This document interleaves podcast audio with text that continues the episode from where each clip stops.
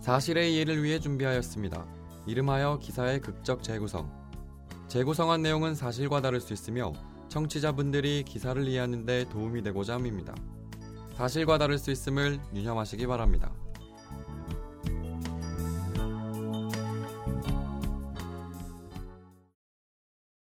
피의자는 지속적으로 자동차 운전과 관련한 범행을 저지르고 선처를 받았지만 범행을 반복적으로 해왔다. 또한 고속도로에서 차량으로 위협하는 행위는 생명과 신체에 중대한 위협을 가하는 것으로 죄질이 매우 중하기 때문에 징역 8월을 선고한다.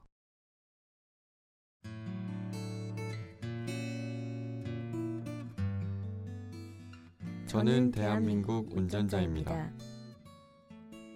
저는 운전대만 잡으면 정신이 혼란해지고 앞만 보고 달리며 차선 변경도 주차도 미숙한 여성 운전자입니다. 제가 운전면허를 딸 때는 학원에서 공식이란 걸 가르쳐 줬습니다. 이 타이밍에 핸들을 몇 바퀴 돌리면 T자 주차는 쉽게 되고 몇 초 뒤에 엑셀을 밟으면 되고 등등 수개월간의 노력으로 운전면허를 취득했습니다. 도로 주행은 앞만 보고 천천히 달리다 옆에 강사님이 옆으로 들어가는 신호를 하면 깜빡이를 켜고 한 100m를 쭉 직진만 하다 답답한 선생님이 들어갈 타이밍을 가르쳐 주셨습니다. 저는 대한민국 운전자입니다. 제가 세상에서 가장 이해 안 가는 사람은 운전 못하는 사람입니다. 차선 변경은 부드럽고 깔끔하게, 달려줄 땐 시원하게 달려주고 신호위반 측정기 앞에서만 천천히 가지고 제가 당신 앞에서 걸리적거리지 않게 운전하는 만큼 당신도 나의 앞길을 방해하지 않아야 한다고 생각합니다. 항상 내 차의 뒤는 시끌벅적합니다. 누가 와도 어느 사람이 와도 쌍 라이트를 켜고 경적을 울려대더군요. 당신의 답답함과 화를 경적으로 승화시켜 나에게 전달하더군요. 차라리 그건 착한 경우입니다. 옆 차선으로 갈아타고 나와 같은 속도로 달리며 창문을 내리고 욕을 하고 가기도 하더군요. 어떤 운전자는 저를 추월해 제 앞에서 일부러 급정지를 하여 교통사고가 날 뻔한 아찔한 상황도 많았습니다. 우회전할 때 보행자도 없는데 끝까지 보행신호 지키는 답답한 사람들.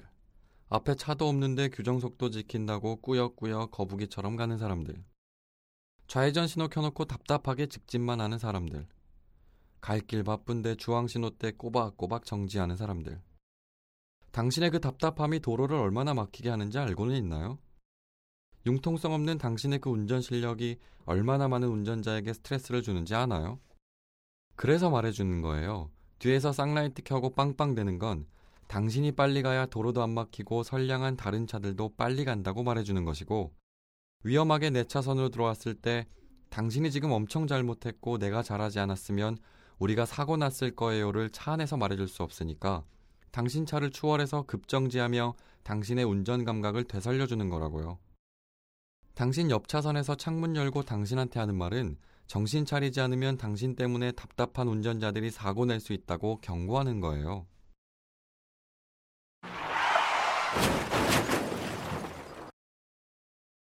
아이고, 제가 의도적으로 급정지를 했더니 또 사고가 났네요. 운전 못하는 사람들은 당해봐야 해요. 당신들이 얼마나 사람 답답하게 하는지. 뭐 사실 그런 건 있어요.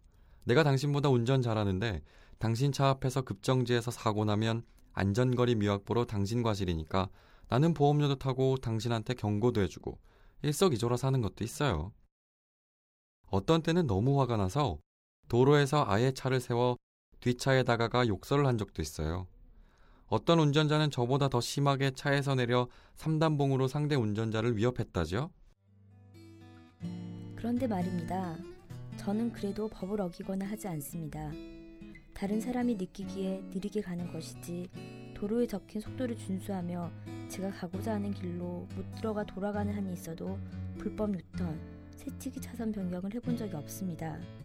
제 운전 실력이 당신들의 마음을 답답하게 만들 수는 있겠죠. 하지만 화나서 자동차를 그렇게 모는 것이 법을 어기는 것이고 나아가 당신과 나의 생명을 위협하고 있는 것은 아닌가요? 저는 대한민국 운전자입니다.